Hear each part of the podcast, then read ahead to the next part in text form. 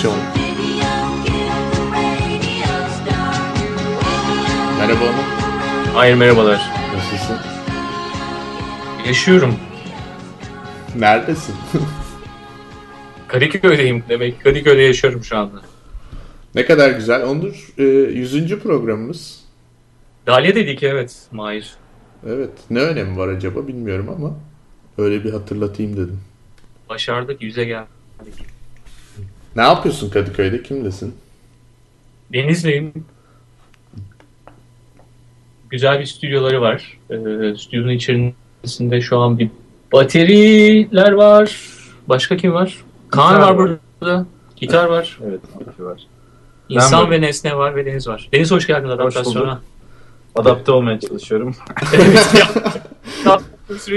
çünkü biraz önceki muhabbetlerimizden sonra böyle bir e, hafif NTV modu aldık neredeyse. Evet. Göreceli olarak diyelim. Aman evet, abi. ben sonuçta yavaş yavaş açılır diye düşünüyorum. Hiç aranızda dalya olan var mı kilo olarak? Hayatının aslında Onur'da sanki öyle bir Öyle bir yani bir noktada his olmuş olabilirsin. Hayır yani. Bir fazla oldu ama en fazla 8 idi 87 oldu. Hadi ya. Hı. Evet tamam. iyiymiş. Yok Dalia ben de olmadım. Aynı soruyu yöneltecek misin? Mahir'de sanki bir şey var. Hani istikrarlı bir şekilde hafif bir şey var. O yüzden sanki yüzü görmemiştir. Ama yine bir Hatta- fazla oldu sanıyorum. Evet ama yani 90'ı da geçmemiştir. Hissim var Mahir'le alakalı. Yok 90'a imkanı yok abi. Evet değil mi? Maksimum 80. Benim de 80'i görmüşlüğüm var şu hayatta. Ama Dalya'yı diyemedim yani. Bu arada tabii bir 10.000 saat teorisi var. Ona göre o Dalya'dan öyle bir hesap çıkarılabilir. Hani Nasıl? 10.000 saat işi yapıyorsan o işi artık yapıyorsun demek. Ha evet. gibi. Malcolm Gladwell. şey. Aynen. Hı hı. O yüzden ne bileyim daha ne kadar oluyor bu durumda. Peki Yüz- iyi yaptığın şey ne oluyor? Yani başarmaksa orada neyi başarmış oluyorsun? Orada aslında istikrarı başarmış oluyorsun. Ama yani nasıl bir ivme var? İstikrar değil esas. Yüze vardın veya 10 bin saate vardın. Evet işte onu hep yani o kadar süre boyunca yapmış Ha, oluyorsun. her saat yapmış mısın ki 10 bin Evet. saat yapsın? Evet. Yani o böyle bir dirsek çürütmenin şeyi. Ne bileyim emekliye hak kazanmak gibi değilse de Bir, bir tür muadil. Evet diyoruz. çünkü şöyle bir mantığı var aslında. Sonuçta retrospektif bir şey ya. Aslında başarmak dediğin şey de öyle. Yani başararak devam ettiğim bir şey değil ya. Başarmak hep bir o yüzden hep bir nokta konulmaya çalışır. Bilmem ne ödülü falanın birinci diye. Mesela hepimiz tenis oynuyoruz diye bir tenis federasyonu yok. Dünya birincisi var falanı var. Ya şey düşünürüm hani vitesli arabalarda debriyaja bastığın zaman daha önce yaptığınızdan yararlanıp bir süre daha gidebilirsin ya. Evet. Başarmakta da acaba öyle bir bir tür patinaj veya işte o tür her mesela diyelim bunu bir aktörsen 2-3 yıl yapabilirsin veya işte bir siyasetçiysen belki işte belli süreleri vardır. Evet. Ee, bu mesela işte Seinfeld şöyle bir şey yapmış. Show bittikten sonra aslında başarı bir komedyene uygun bir yer değildir diye düşünüp tekrar benim ortaya girmem lazım diye düşünüp sıfırdan bir stand-up. Yani son kez anlatıyor 20 yıllık materyalini. Fena O değil öyle, esas. evet iyi bir biraz zen bir taktik. Ama güzel bir kafa. Ama ben biraz de mesela parayı da vurmuş olabilir Deniz o esnada tabii. evet ama yani, yani onunki bir Yani Evet. Seinfeld'den gelenlere oranla küçük bir rakam olduğunu söylüyoruz herhalde. Ondan dolayı tek motivasyon o değildir diyorsun. Yani sonuçta e, işini mesela şu anda çok iyi Seinfeld. Hiç olmadığı kadar iyi stand-up'ında ben takip ediyorum. Ondan sonra ve 67 yaşında. Şimdi hala 67 yaşında işini bu şekilde taze yapabilmek için bir motivasyon bulabilmen gerekiyor. Bence mesela beni başarıyla ilgili korkutan en çok şey şu. Ben bu e, şimdi içinde bulunduğun ortam senin bir şekilde evrenin ya. Hani beslendiğin yeri biliyorsun, kaçman gereken predatörleri biliyorsun falanı biliyorsun başarıyla başka bir lige transfer oluyorsun ve onun başka kuralları var. O kurallar senin bir öncekinde yakaladığın dengeyi bozabilir gibi hissediyorum. O, ama o zaman o seviyeye geldikten sonra tekrar öğrenip oradaki predatörleri, oradaki düşmanların, dostların falan onları tekrar İşte öğrenmek orası gerekiyor. bana bir şey geliyor. Aldatıcı bir dünya gibi geliyor. Yani çünkü e, o making it olduğu için biz ona ulaşmaya çalışıyoruz. Aslında o olmasa daha doğru bir, daha organik bir süreç olacakmış gibi geliyor. Yani çünkü mesela e, düşünecek olursak en iyi film diye bir ödül olamıyor olması lazım. Bunu işte Woody de Oscar aldığı zaman ilk gitmediğinde 4 Oscar aldığında aynı şeyi söylüyor yani. Bunun böyle bir şey olamıyor olması lazım diyor. Ve hakikaten de öyle aslında. Peki sen hiyerarşiye inanır mısın? Yani mesela dedin ki Seinfeld şu anda ki şovunda çok iyi olmadığı kadar iyi. Diğerlerine göre iyi. Yani bir hiyerarşi var. Yani yalnızca kazandığı Hayır para bir hiyerarşi yok bence. Yani Yok yani. hiyerarşi şu olabilir. Yani e, mesela bu benim çarpıştığım bir fikir ama e, genelde her şeyin sağlaması özellikle son zamanlarda tamamen sayısal bir şey üzerinden yapılıyor ya. Yani mesela en çok tıklanan video diyebiliyoruz. En çok izlenen, çok satanlar diye bir edebiyat kategorisi var. Yani Çok satanlar bir şeyi olabilir olması bile çok saçma. Ama yani çünkü insanlar hani bunun üzerinden bir hayatta kalma şeyi kuruyorlar. İnsanın hani kendisine bakacak olursan bu dünyadaki en hani dominant tür olmasındaki ısrara falan bütün hastasını sakatını yaşatmaya çalışmasına bakacak olursan halbuki çeşitlilik bana asıl şeymiş gibi geliyor. Ee, yani savunulacak şey çeşitlilik olabilirmiş gibi. Ama çeşitliliği de sayısallaştırabilirsin mesela. Evet. İşte bizim ülkemizde şu kadar değişik etnik kimlik var deyip hani buradan ne yaparsın? Etnik kimliğin kendisi belki illa sayısal olarak değerlendirilecek bir unsur olmasa dahi oradaki etnik kimlikleri toplayarak dersin ki işte Aa, biz böyle bir ülkeyiz. Ve bundan da gururlanıyoruz. Ya evet tabii zaten o yani onları bir ülke altta toplamak yine saçma bir E şey. tabii orası da orası. Ama Mahir de katılacaktır diye düşünüyorum yani buna biraz bilmiyorum ne kadar işte devlet modeline inandığını son zamanlarda bir çekme etmedim. Brooklyn'in ulus devletine inanıyor musun? Abi devlet falan bunlar geçici şeyler ya. Her şey dönemlik hayatta. Dönemlik diyorsun. İskoçya diyelim 302 yıldır bir dönem yaşadı. İşte Büyük Britanya'nın bir parçası oldu. Şimdi 18'inde ayrılacağız mı ayrılmayacağız mı diye şu an 50-50 gözüküyor. evet zaten Avrupa'da bir kalık dönemi başlayacak mı acaba gibi bir endişe varmış. Erken Rönesans olup esasında çok da güzel eserler de meydana getirebilirler. Yani şu anki darboğazdan çıkma yöntemi de olabilir.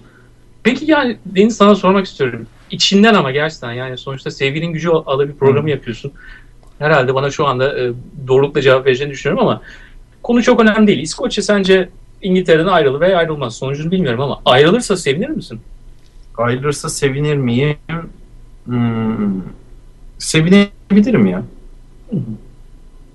Sevinebilirim. Bana ne oluyor bilmiyorum ama İşte evet sonuçta hep böyle. Yani- de başardık yani. o Yani- zaman tamam ayrıldılar. Birleşik gidelim. Krallık diyen İngiltere'nin yıllardır United Kingdom diye orada burada bağıran. İngiltere'nin daha ne bileyim modasından ayrılması Kadıköy'ün gibi bir şey ya. Yani güzel. o yüzden güzel e, yani bana hani bu da size kapak olsun babında bir sevinç yaşarım. Geçen gün işte o Lawrence'ın haritasını satıyorlardı. Suriye'yi, Irak'ı bilmem bir sürü oradaki 10-15 memlekette ayırdığı haritasını. Evet. 100 bin euro da etmiş esasında. Bayağı para etmiş. O haritanın da hikayesi çok ilginç. O zaman şeye inanıyormuş ya oradaki halkın büyük çoğunluğu göçebe olduğu için e, akışkan sınır diye bir anlayışları varmış. Çünkü mesela atıyorum su çok olduğunda herkes ayrı ayrı yerlerde takılabiliyormuş. Ama su o sene az olursa herkes aynı gölün yanında takılıyormuş. Ve bunu anlatamamışlar İngilizlere. İngilizler de böyle bunlar çocuk ya hiçbir şey andan anlamıyor abi falan gibi. evet bayağı böyle e, şey çirkefleştikleri bir şey var. Ve başlarına bela olmuş. Kaan? Kaan orada Kaan'a mı? kay- Evet burada ama gidiyor şu anda. Hadi görüşürüz. Geçirmeme gerek var mı? Hmm. Yanlış anlaşılabilecek. Ama Yanlış anlaşılabilecek şeyler. coming out'umuz sizin programın. Bence evet 100. programda bu coming out'ı fena olmayabilir. Sonuçta bir opera e, şeyi olur. Coming out artık her şeyle ilgili kullanılabiliyor ya. Mesela atıyorum sen diyelim ki Mahir şeyi e, aslında Büyük Kurtlar Vadisi fanıymışsın. Öyleyim Bunu- zaten. Bilirsin işte. Evet. Mesela senin de coming out'un oldu o zaman. Biliyor musun? Öyle mi? Nasıl oldu? Bir anda onu verdi. evet sen söyledin. Öyleyim zaten diyerek. Ha, direkt Coming- coming out yaptım yani. Yani sana yakışmayacak bir şey gibi yapılıyor ya bu coming out'la ilgili öyle bir şey var. Senden hiç beklemezdik. Dillerin hepsi coming out oluyor. Evet. Ama esasında şimdi Mahir eğer e, Kurtlar Vadisi'ne dair olan sevgisine bir coming out yapıyorsa Hı hı. bu da enteresan bir özellik olabilir. Çünkü bağlı olduğu kültürel, sosyal bilmem ne grubunda insanların çoğu %99.9 Kurtlar Vadisi'ne karşı herhangi bir his beslemiyorlar. Eğer besliyorlarsa da çok da iyi bir his olmayacağını düşünüyorum. Kurtlar Vadisi'nin başarıları var ya. Sharon Stone'u öpmesi gibi. Tabii Şeyin- abi. Kendi çapında yani başarılı bir e, yapım olduğunu düşünüyorum ben aslında. Andy Garcia yine oynayacakmış. Ne olacakmış? Andy geçen- Garcia yine Kurtlar Vadisi'nde oynayacakmış. Ha, o olmamış ama işte. Peki ben sen ne tersine beyin gücü gibi bir şey. Andy Garcia'nın Tersine ben güç. Abi şimdi Küba'dan Amerika'ya gitmiş, Amerika'dan Türkiye'ye geliyor gibi ilginç de bir... e, Hadi ya. Yani, yani Niyeti bozdu gibi bir şey. niyeti yani. bozdu ama IŞİD'le tabii tabanlarız var ben sana söyleyeyim. IŞİD'le onu şey mi yapar? Evet buradan Tamam. da IŞİD'e gidebilir. IŞİD'de bana benzeyen militan var bu arada Mısırlı. Gözlüklü kıvırcık saç. Gerçekten bak fotoğrafını gösterebilirim istiyorsan ya da göstermeyeyim. Var sonuçta. Peki Mahir sen ne düşünüyorsun? İskoçya İskoçya konusu. seçimi ayrılıyor. Abi milli irade diyorum. Ee, yani milli irade %50.1'i vurursa ayrılır. Biliyorsun artık referandumlar politika ilminde bir öyle bir noktaya geldi ki e, başka sanki yöntem kalmamış gibi en hani geçerli. Çünkü biraz önce sayısallıktan bahsettik. 50.1 ile 49.9 arasındaki mesafe 0.2 değil tabii puan Evet, olarak. Çok tabii daha işte. fazla. Aynen. Sen fazlasın ben azım. Hayır aslında çok daha fazla falan değil olduğu kadar ama e, çok fazla haddinden fazla şeye sebep oluyor şu anda. Yani 50.1 ve 49.9 arasındaki mesafe 0.2 puan yani. Senin için hala öyle mi? Tabii ki abi 10.1 ve 9.9 arasındaki mesafe ne kadarsa o da o kadar yani. Değil mi? Ya ilk başta değil tabii ama olayın istatistiksel tarafına girmeyeceğim böyle maydanoz olmak şeklinde. Ama şunu söyleyebilirim ki e, senin gibi düşünmeyen milyonlarca insan var. Hayır demek istediğim şey şu abi sistemin yani kafadan sakat bir yanı var yani. Yani sen Tamam mı? Sen kendini nereye konumluyorsun? Yani kafadan sakat bir tarafsa eğer sakat olmayan tarafta mıyız biz? yani bence bunlarla hiç muhatap olmamak gerekiyor.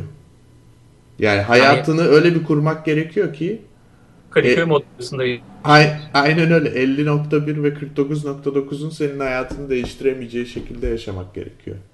ne yapacaksın? İşte kafeye gideceksin. Senin gibi adamlarla konuşacaksın. 3-5 tane belki attıracaksın. Şuraya buraya gideceksin.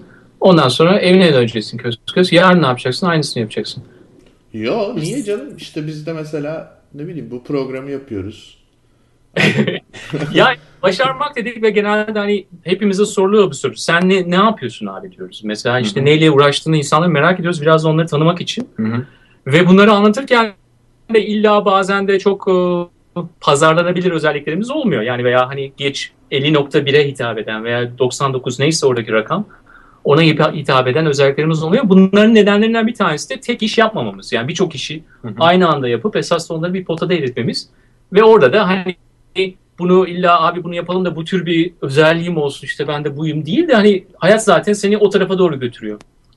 Ama belli noktalarda bunun illa e, toplum tarafından çok rahatlıkla satın alınabilir bir şey olmadığını da görebilirsin. Yani zaman zaman öyle bir durum söz konusu oluyor. Ya bence şöyle bir sıkıntı var. Benim bir komedyen olarak karşılaştığım Evet, mesela. mesela. o kadar uzun süredir yapılmamış bir şey var ki hmm, senin önünde çok kalın bir deri oluyor.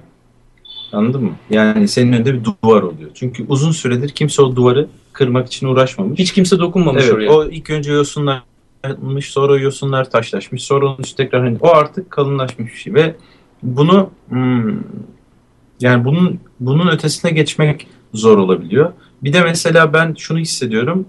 Yani bir genel bir yanlış varsa hani sen birine küfrediyorsan başka biri de gidip Hrant Dink'i vuruyor kadar kaba bir şeyden bahsetmiyorum ama genel bir hata varsa onun da senin bir payın var. Yaptığın bir şey yani o diyelim Türkiye diyelim iki kutupsa şu anda Hı hı.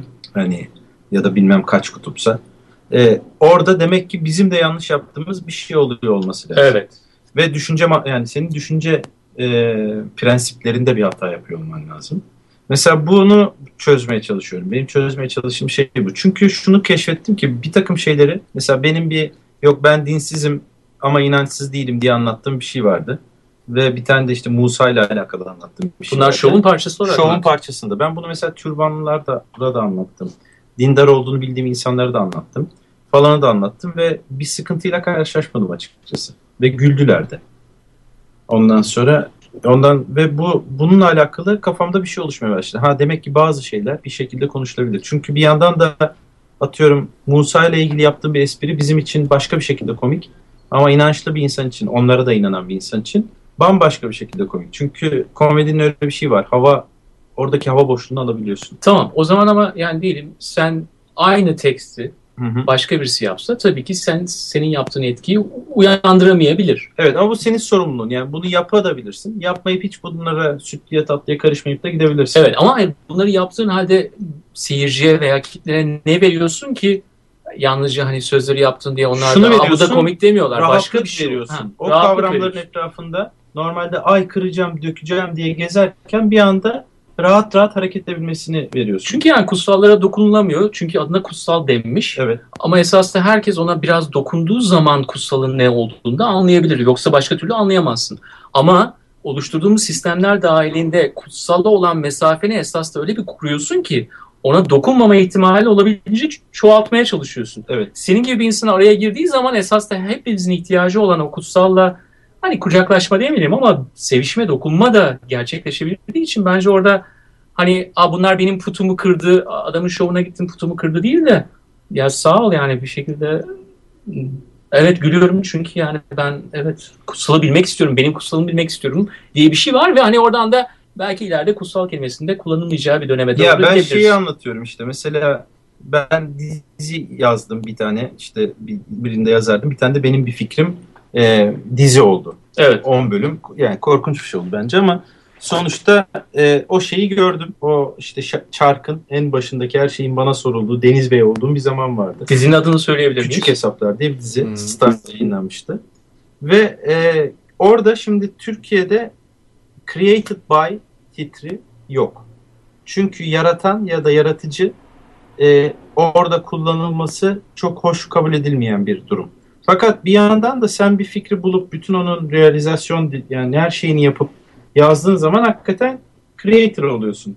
Şimdi bunun yerine şu yazılıyor Türkçe'de. Bakın dizilere. Proje tasarımı diye bir şey yazılıyor. Hmm. Proje tasarımı ne anasını satayım yani hani ne gerçekten elektrik projesi de olabilir o, onu karşılayan bir şey değil. Ben de şovda şunu anlatıyorum yani bunu en azından şöyle yapsalar yaratan parantez içinde haşa Gülse Birsel mesela yani çok da basit çözülebilecek. Şimdi mesela bu bu e, bu insanları güldüren bir şey oluyor hakikaten hep. Ve bir yandan da bence de komik açıkçası. Ama mesela buna bu kafaya bunu söyleyebilmek için şunu söyleyebilmen gerekiyor bazen. Şimdi mesela ben kendi inanç görüşümü inançsızım diye düşünüyordum yıllarca. Böyle şey yaptım. Ve Evet. bir şeyde inanmıyorum gerçekten. Ama inanmayan insanlara baktıkça onlarla aramda bir fark olduğunu Hmm. düşündüm. Ve o yüzden de bir atıyorum içindeki bir umut duygusu gibi de düşünebilirsin bunu. Ya da bir hani her şeyin yolunda gideceğine inanmak da diye düşünebilirsin. O yüzden faith zaten. O yüzden Evet. inanç. Yani Evet, evet. aslında neye inandığının sorgulanmaması da çünkü Aziz Yıldırım'a da inanabilirsin. Tabii. Tayyip'e de inanabilirsin. Oku yani sonuçta Evet. sen yaratıyorsun onu. Aynen. O yüzden birisi ben değil. inançlıyım ama din, din sahibi değilim deyince o mesela otomatikman karşındakini bir şekilde kıran bir şey oluyor kafasındaki bir şey. Yani ben siktir etmedim o durumu ama ben bu terazi o sikleti çekmez diye düşünüyorum. diye Ama karşındaki ateist olsa da onu kırabilir. Çünkü sen Evet. başka bir şekilde ben yalnızca ateistim veya inanmıyorum demiyorsun. Evet. Başka bir parantez açıyorsun. yani. Evet o inançlı Haşa, benim tabii. işimi kolaylaştırdı ve bir yandan da bu, buna hani e, görüşümü değiştirmeden onu nasıl söyleyeceğimi değiştirdim. Tam bir, yüzyılımızın triği yani. Reklamcı kafası gibi ama her şeyi rahatlattı. Benim için de iletişim kurduğum insanlar için de ve işte şey diye anlatıyorum ondan sonra. Dinsizim ama hani hayatımda şöyle değil işte kalkıyorum fitne fücur öğle yemeği zina zina böyle bir hayatım yok diyordum. Mesela bu Ya hatta şunu söyleyebilirim. geliyor. Şu andaki bilgisayarda zemzem kola e, resmine bakıyoruz ve Wikipedia'da zemzem kola var. Onun için yani şu an inanabilirsiniz de yani Deniz'in dedikleri doğrudur. Buna bakıyoruz. Hatta ilginç bir detay vereyim sana Mahir. Hı hı. Ara ara ekran gittiği için, zaman geçtiği için e, gayri ihtiyari de olsa Deniz e, ekranı açıyor. Zemzem kolaya bakmaya da devam ediyor. Demek ki yani burada ben e, tamamen inançsız bir insan olduğunu düşünmüyorum. E, Evet sonuçta benim de bizim de kutsallarımız var yani. Efendim olsun. Abi bu, kısmen şahit olmuş oldum. Mavi Eminem olsun. bu kutsal meselesi bana sanki son zamanlarda giderek daha da konuşulamayacak. Yani eskiden hani kutsalıma dokunma muhabbeti vardı da ya ne bileyim böyle 80'lerde falan ya da 90'larda bile e, kutsal konuşuluyordu yani bir sürü insan bir şey yazıyordu, çiziyordu, eleştiriyordu. Şimdi artık böyle konuşulamayacak noktalara geliyor gibi hissediyorum. Hani hiçbir şey söylenemiyor falan gibi. Yani sadece bunu Bunlar böyle oluşuyor işte yani. Herkes söylemeye söylemeye orada o hani o fil odanın içindeki bir şey duvara dönüşüyor artık yani. Evet. Peki senin için yani öyle bu kadar kalın bir kabuk olması herhalde bir avantaj ve dezavantaj aynı anda. Bir avantaj çünkü o kadar çok hani e, işlenmemiş şeyler var ki diyelim. Böyle bir altın madendesin ve eline çok güzel bir nükleer bir araç vermişler ve istediğin kadar altın çıkartabilirsin gibi. Ama arada yine de o duvardan dolayı da ne bileyim bizimle olan iletişimde de bir farklılık olduğunu düşünüyorum. Ya ben de ben- olsam senin seyirci kitlende mesela bir espri yaptığın zaman abi aa, falan gülmeye de bilirim. Bu nedenlerden dolayı anlatabildim mi? Evet genelde yani o şey o senin ya yani oraya nasıl girdiğini e, göstermekle alakalı bir şey. Yani hakikaten atıyorum elimde silah yok diye girmekle Ha. ananı sikeceğim diye girmek arasındaki fark gibi. Bir de bazen yani şöyle bir hissim oluyor işte insanın kendi sorumluluğu da bu bence. Ee, yani o, diyelim bir konudan bahsediyorsun. O konuyla ilgili hakikaten uğraş, kafanı kır ve söylediğin şey doğru olsun. Ben buna komedide çok dikkat ediyorum. Hı hı. Yani mesela bazen çok riskli bir yere girip salak bir espri yapıp çıktığında insanların böyle Allah belanı versin hissini hissediyorsun. Hı hı. O yüzden benim böyle hani Vatikan'a gizlice giriyorsam papayı vur gibi bir mantığım var. Evet. Anladın mı? O o işe yarıyor. Fakat yani bu ne bir avantaj ne bir dezavantaj. Sadece can sıkıcı bir şey. Çünkü yani şu anda bir e, belki de bilinmemezlik, çok tanınmamazlık, rahatlık bulutu içinde hareket ediyor olabilirim. Yani birisi sana taktığı zaman çünkü ne söylediğin çok önemi yok. E, o yüzden de iste, istenirse benim şu anda anlattıklarımdan benim başımı belaya sokacak bir şey. Öyle bir açıdan bakarsan gözükede bu, bulunabilir yani. O yüzden de mesela bunu biliyor olmak çok hoş bir his değil. Çünkü burada daha henüz anlattığı yüzünden başı belaya giren, hapse giren komedyenimiz olmadı. Mesela Amerika'da bunlar olmuş. İşte Lenny Bruce sıçmış, bilmem ne olmuş. Onun üzerine George Carlin çıldırıp falan yapmış. İşte Supreme Court'tan geri dönmüş. Onun şovu da bilmem. Hani böyle Ama bir bu örnekler yani George Carlin veya hani 60'lardaki yani sonuçta e, bizde yok ve olmayacak yani. Anladın mı? Ben de ilk Lenny Bruce olmak istemem mesela onu söyleyeyim. yani Türkiye'nin Lenny Bruce'u onun sayesinde biz şu anda rahat konuşuyoruz. Keşke hapiste çürümeseydi. Hiç benim bir ama yani şehitlik mertebesi gibi bir şey olur şehit olmak için gerçekten artık daha kolay olması şehitliğin e, mesela şehitlikte başarı olarak konuşacaksak beni çok etkileyen bir şey artık yani. Herhangi bir iş yaparken şehit olabiliyorsun. Bu, evet bu da ilginç oldu esasında. Yani asansörde de şehit olabilirsin başka yerde de olabilirsin. Ama e, Yani işin gereği yaptığın bir şeyde şehit ol, Evet. ölürsen şehit oluyorsun. Mesela bir rockstarsın hakikaten Evet. başına torba geçirip 31 çekerken de öldüğünde evet bir nok bu noktada aynı mertebeye ulaşabiliyor olman lazım. Çünkü iş kazası fıtratında var rockstar. kesinlikle evet bir iş kazası. Nail sen bir rockstar olarak ne ne diyorsun? Rockstar olarak mı? Abi rock'ta başarı zor. Yani e, biliyorsun çok eskisine göre daha kompetitif bir alan. Rock müzik. Yapılabilecekler tükenmiş durumda. O yüzden çok kolay olmadı. formatı yetmiş gerek. Hadi adına rock değil de başka bir şey haline gelmesi gerek. Evet işte zaten benim anladığım genelde başarıyı nasıl tanımladığım başarılı olup olmayacağınla çok ilgili. Yani eğer sen tanımlıyorsan ki muhtemelen çoğunlukla sen tanımlıyorsun. Ya ben Aslında- mesela ben mesela şu Sen da tanımlayabilirsin bence. Çoğunlukla başarılı denilen şeyin hani atıyorum iki çocuk bir evlilik güzel bir iş yazdıktan tut işte işinde ise ödül para bilmem hani çok net e, toplum tarafından kabul edilmiş şeyleri var ama sen kendi başarını kendin tanımlıyorsan evet o zaman başarılı olman daha kolay yani. e, e, toplum tarafından onlar mı kabul edilmiş diye düşünüyoruz. Yani toplum belki o, o şeyi ben de sevmedim ama genel geçer şeyler mi diyeyim bilmiyorum. Ya da başarı deyince insanların aklına gelen şeyler. Ya mesela biraz önce çocuklu olmak aileden bahsettin. Hı hı. Ee, tabii biliyorsun ki hani aile planlaması sonuçta kısa zamanda bir posterlerle ortaya çıktı. Hı hı. Başı kesik insanlar, tek Evet. başına yaşayan insanlar tabii daha fazla su tüketiyorlar ve ileride SSK'yı ödeyecek çocuklar da yaratmıyor olabilirler. Ee, biraz da hani tepki de çekti bu.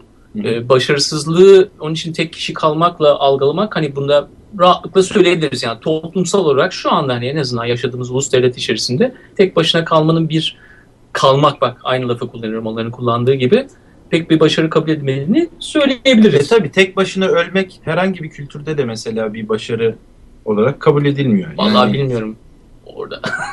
Yani Belki İsveç'te falan olabilir de. yani, Zaten insan yok onun için yapayalnız ölüyorsun. Yani. Ama yani atıyorum aslında bir yandan da e, şimdi bir mesela bir türün başarısı gibi bakacak olursak bir anda geri Tür çekilip, dediğimiz bir dakika insan yani türü mü? İnsan türünün başarısına evet. gidecek yolda mesela en iyi yapılabilecek en büyük katkı intihar ya aslında. Çünkü çok fazlayız. Kabaca sayımız düşerse otomatikman bir takım şeyler düzene girecek. İşsiz, yani dur kaymamın durması gerekti gerçekten evet. Kaynakların kaynakları azaltmıyorsun böylece evet, tüketmediğin aynen. için. Güzelmiş. Abi bence yalnız yani gerçekten hakiki yalnız ölebilmek bayağı büyük başarı yani bu dünyada şu an. Ha evet hiçbir şeye ihtiyacın olmadan yalnızken ve ecelinle mi gibi? Yani evet. E, bu şey var Into the West televizyon serisi belki izlemişsinizdir. Spielberg yapmıştı galiba. Hı. İşte ilk e, yerliler ya da Kızılderililer e, ve doğudan gelen Amerika'nın doğusundan gelen Amerikalıların arasındaki etkileşimi anlatan bir mini seri. Onda mesela e, görüyorsun yani Kızılderililer belli göç mevsimi geldiğinde bazı yaşlıları gitmiyorlar göçe yani. Yani biz tamamız diyorlar. Evet mesela bu nosyonu beni bırakın siz gidin. Ama ha. bu nosyonu ne kadar hani zor ve ne kadar bir yandan da güzel ya. Bu bizim beceremediğimiz bir şey. Bunu da düşünüyordum geçenlerde. Yani ölme konusunda mesela yine inanç da öyle bir şey. Yani insanların anlayamayıp en iyi çözüm olarak bulduğu şeylere tutunmasının sebebi de o belki. Yani diğerlerinde inançsız hani bir fate bashing diye bir şey de çıkmıştı bir ara. Dawkins'e falan diyorlar insanlar. Hmm. Ama ölüm de öyle bir şey bence ve eski kültürlerde bu daha anlaşılmış bir şey. Ben de şimdi Woody Allen'ın bir Midnight in Paris diye bir film var. Ona izlemiştim hmm. ama tekrar oturdum başına. Ee, orada da Woody Allen'ın ölüm korkusundan tabii yine ana bir tema. Evet. Hemingway'in de hep böyle bir cesur evet. karşılık aslanlarla takım, işte evet. güreş yapıyorum gelip böyle sırtını sıvazlıyor Woody Allen karakterinin. Ve şey diyor mesela orada yani senden önceki herkes yaptı sen yapacaksın senden sonrakiler de yapacak. Yani bunun üzerine ekstra düşünmenin ne manası var diye. E o zaman yani biraz önceki Lenny Bruce örneğinden veya George Carlin örneğinden gidersek bu adamlarda da fazla bir değişiklik olmamış. Yani öyle bir batmışlar ki gerçekten Vatikan'a girdikten sonra Papa'yı vurmak için ellerinden geleni yapmışlar. Evet yani George Carlin oradan belki daha şanslı çıkmış ama Lenny Bruce'un bayağı trajik gidiyor her şey. Yani Lenny Bruce'un canı onu harcamışlar yani. O şeyin el bombasının üzerine o atlamış gibi. Ama şeyi yani mesela bu tip bir olgunluk şu kız derilerin yaptığı bizde olsa olduğunu düşünelim. Ee, Biz dediğin? Atıyorum normal hayatımızda normalde bir yaşlının Kadıköy Türkleri. Top... Evet Kadıköy Türklerinde ya da atıyorum Konya'da varmış bilmem ne de köyünde falan diyelim yaşlanınca adam ben tamamım diyebilen birisi yani dipsomaniye düşmeden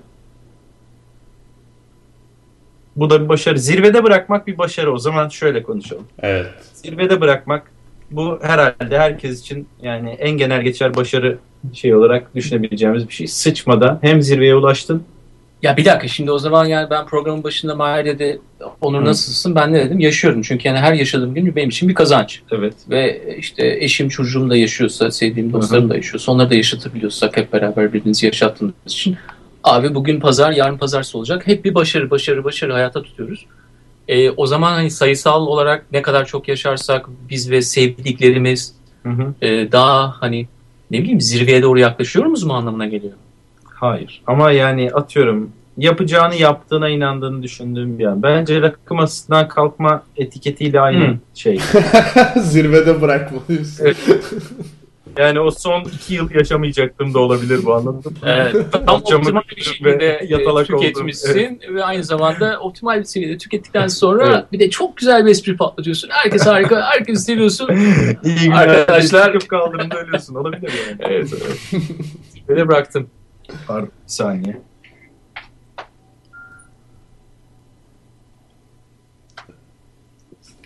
Geri geldim. Bu, bu Hı. Başarının başkaları tarafından tanımlanıyor olması konusunu düşünüyorum da biraz önce hani toplumda işte yazlık olacak, çocuk olacak, işte para olacak falan filan gibi. Ee, bu aslında böyle daha toplumun tanımladığı değil de toplumun uyanamadığı şeylermiş gibi geliyor bana. Çünkü zaten hani e, yani çocuk ve aile konusunu bir kenara bırakıyorum. Çünkü o aileden aileye değişen bir şey bence. Yani herkesin çocuğu olabilir. İlla o sistemin ya da toplumun beklediği başarıyı doğru koşuyorsun demek değil benim için. Ama e, geri kalanı yani işte yazla hani Ramazan bayramında trafiğe girip yazlığa gideceksin ya da işte onu yapacaksın bunu yapacaksın falan. E, karnenin hepsi beş peki olacak. Ya bunlar yani aslında senin biraz önce dediğin gibi sürdürülebilir bir başarıdan ziyade noktasal başarılarla ilgili şeyler. O da sürdürülebilir bir başarıya ulaşmak yerine noktasal başarıya ulaşmak için sürekli koşturmayı gerektiren bir şey olduğu için insanları meşgul ediyor. Aslında biraz öyle okuyorum yani ben bu meseleleri. Yani ben şey diye düşünüyorum hep bununla alakalı. Son zamanlardaki bağladığım yer şu. E, yani sanayi devriminden sonra insanın bu sanayi tipi üretime çok kafayı takıp kendisini onun üzerinden, oradaki başarıları üzerinden tanımladığından e, oradaki o dünyanın kodlarını işte sayısal üstünlük, bir ürün, o ürünü tasarlayan, üretecek makinenin tasarlanıp onun sadece onu yapması gibi bir takım şeylerle planlamış, e, tanımlamış. Halbuki eski insanlar çünkü bu dediğin mesela ölümle ilgili ya da bir takım şeylerle ilgili olgun davranışlar eski insanlarda var. Demek ki bu kültürel olarak olarak bu bilgiye ulaşılmış ama daha sonra değişen koşullarda tekrar bu bilgi üretilememiş ya da aktarılamamış gibi gözüküyor.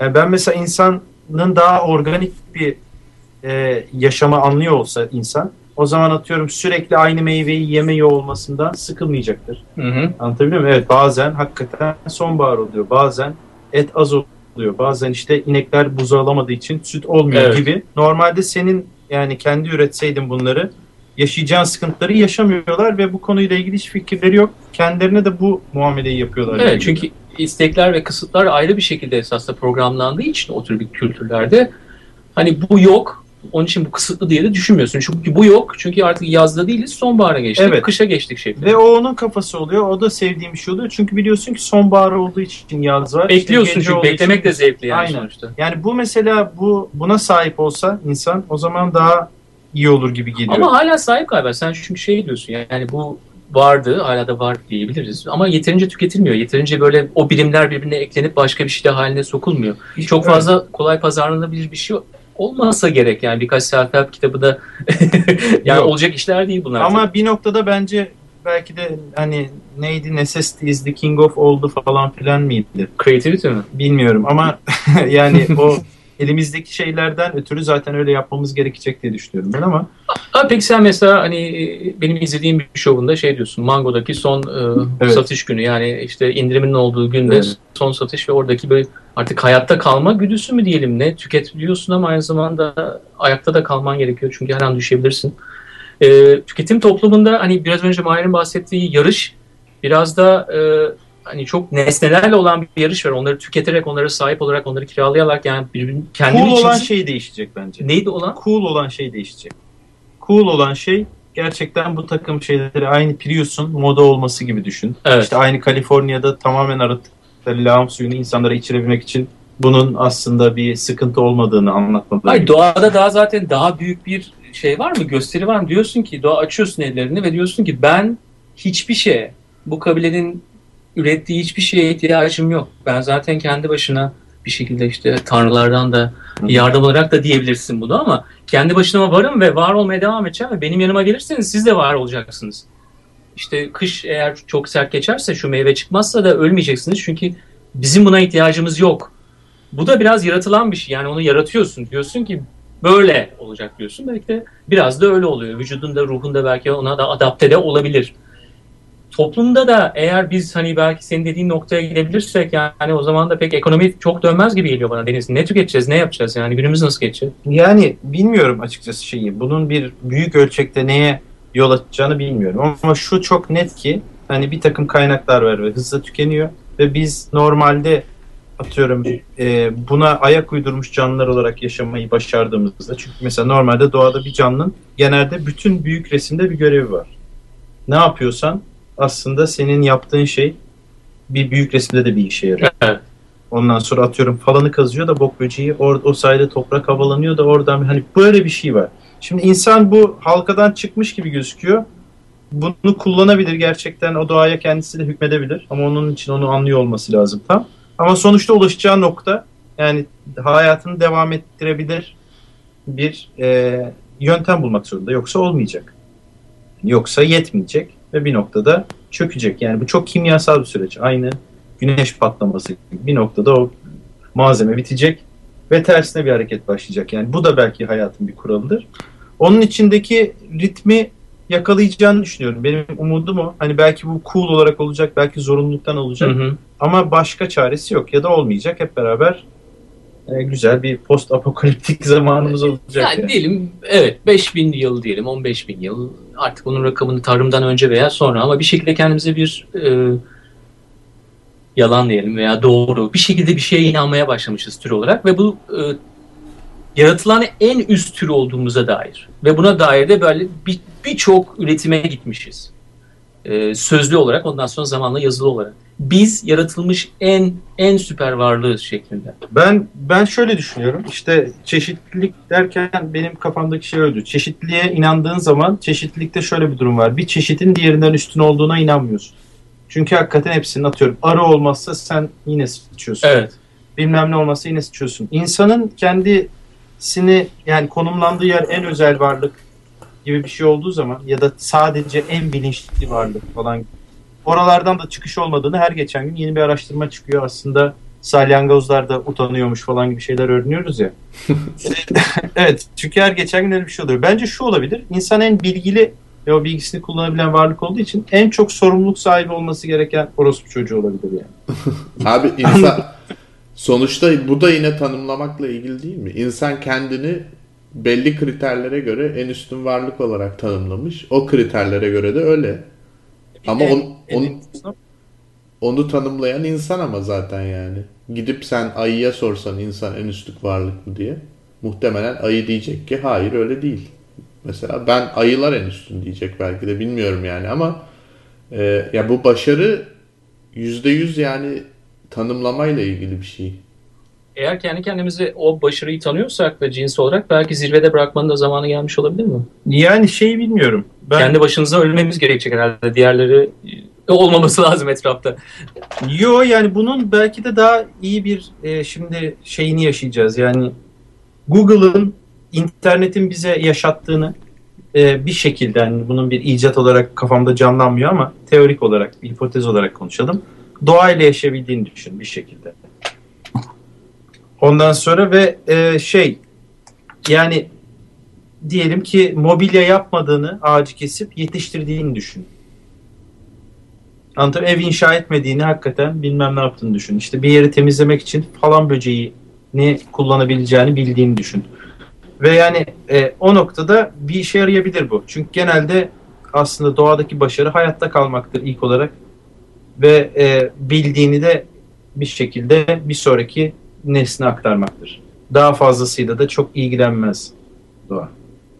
E, e, yani insan belki de o yani o oradaki kayıp ne bilmiyorum ama o kaybın yerine koymaya çalıştığı yani bir boşluk var. Hı hı. Belki ölüm korkusu olabilir. Belki bir şey yani oraya inancı da döküyorsun kapanmıyor. Bilmem neyi de döküyorsun kapanmıyor gibi. Üzerine de beton döküyorsun ve kutsal adını veriyorsun. Ondan sonra pek dokunmamaya da çalışıyorsun yani. Evet şey Louis C.K.'in çok güzel biti var. Diyor ki yani dünya yok oluyor diye insanlar şey yapıyor. Dünya yok olmuyor. İnsanlık yok olabilir diyor. Ama diyor dünya tarihine bakacak olursak hani ilk oluştuğundan bu yana yani dünya için hiçbir sikim olmaz. Dünya şey der diyor. Ha, bunları denedik olmadı. Yine bakterilere dönüyoruz der. diyor Evet.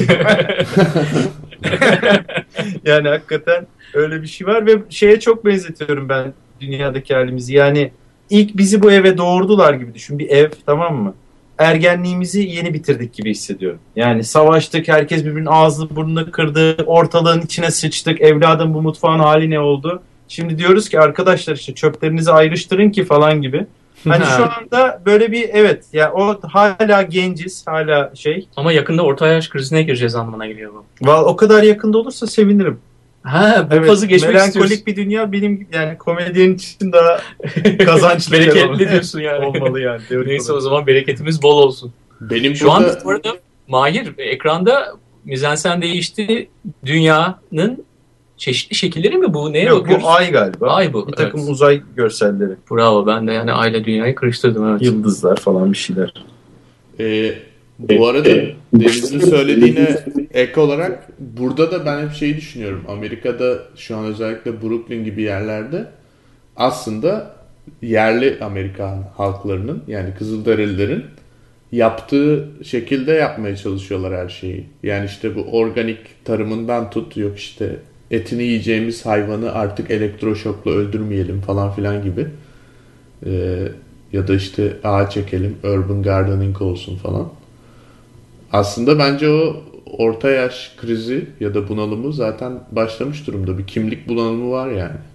Bu arada hipsterlara da artık biraz hani anlatalım istiyorum hipsterların ne anlamına geldiğini. Hipsterlar yalnızca birbiriyle match etmeyen işte giysiler giyip etrafta işte espresso yapmak falan değil. Yani sonuçta bunlardan daha öte bir şey.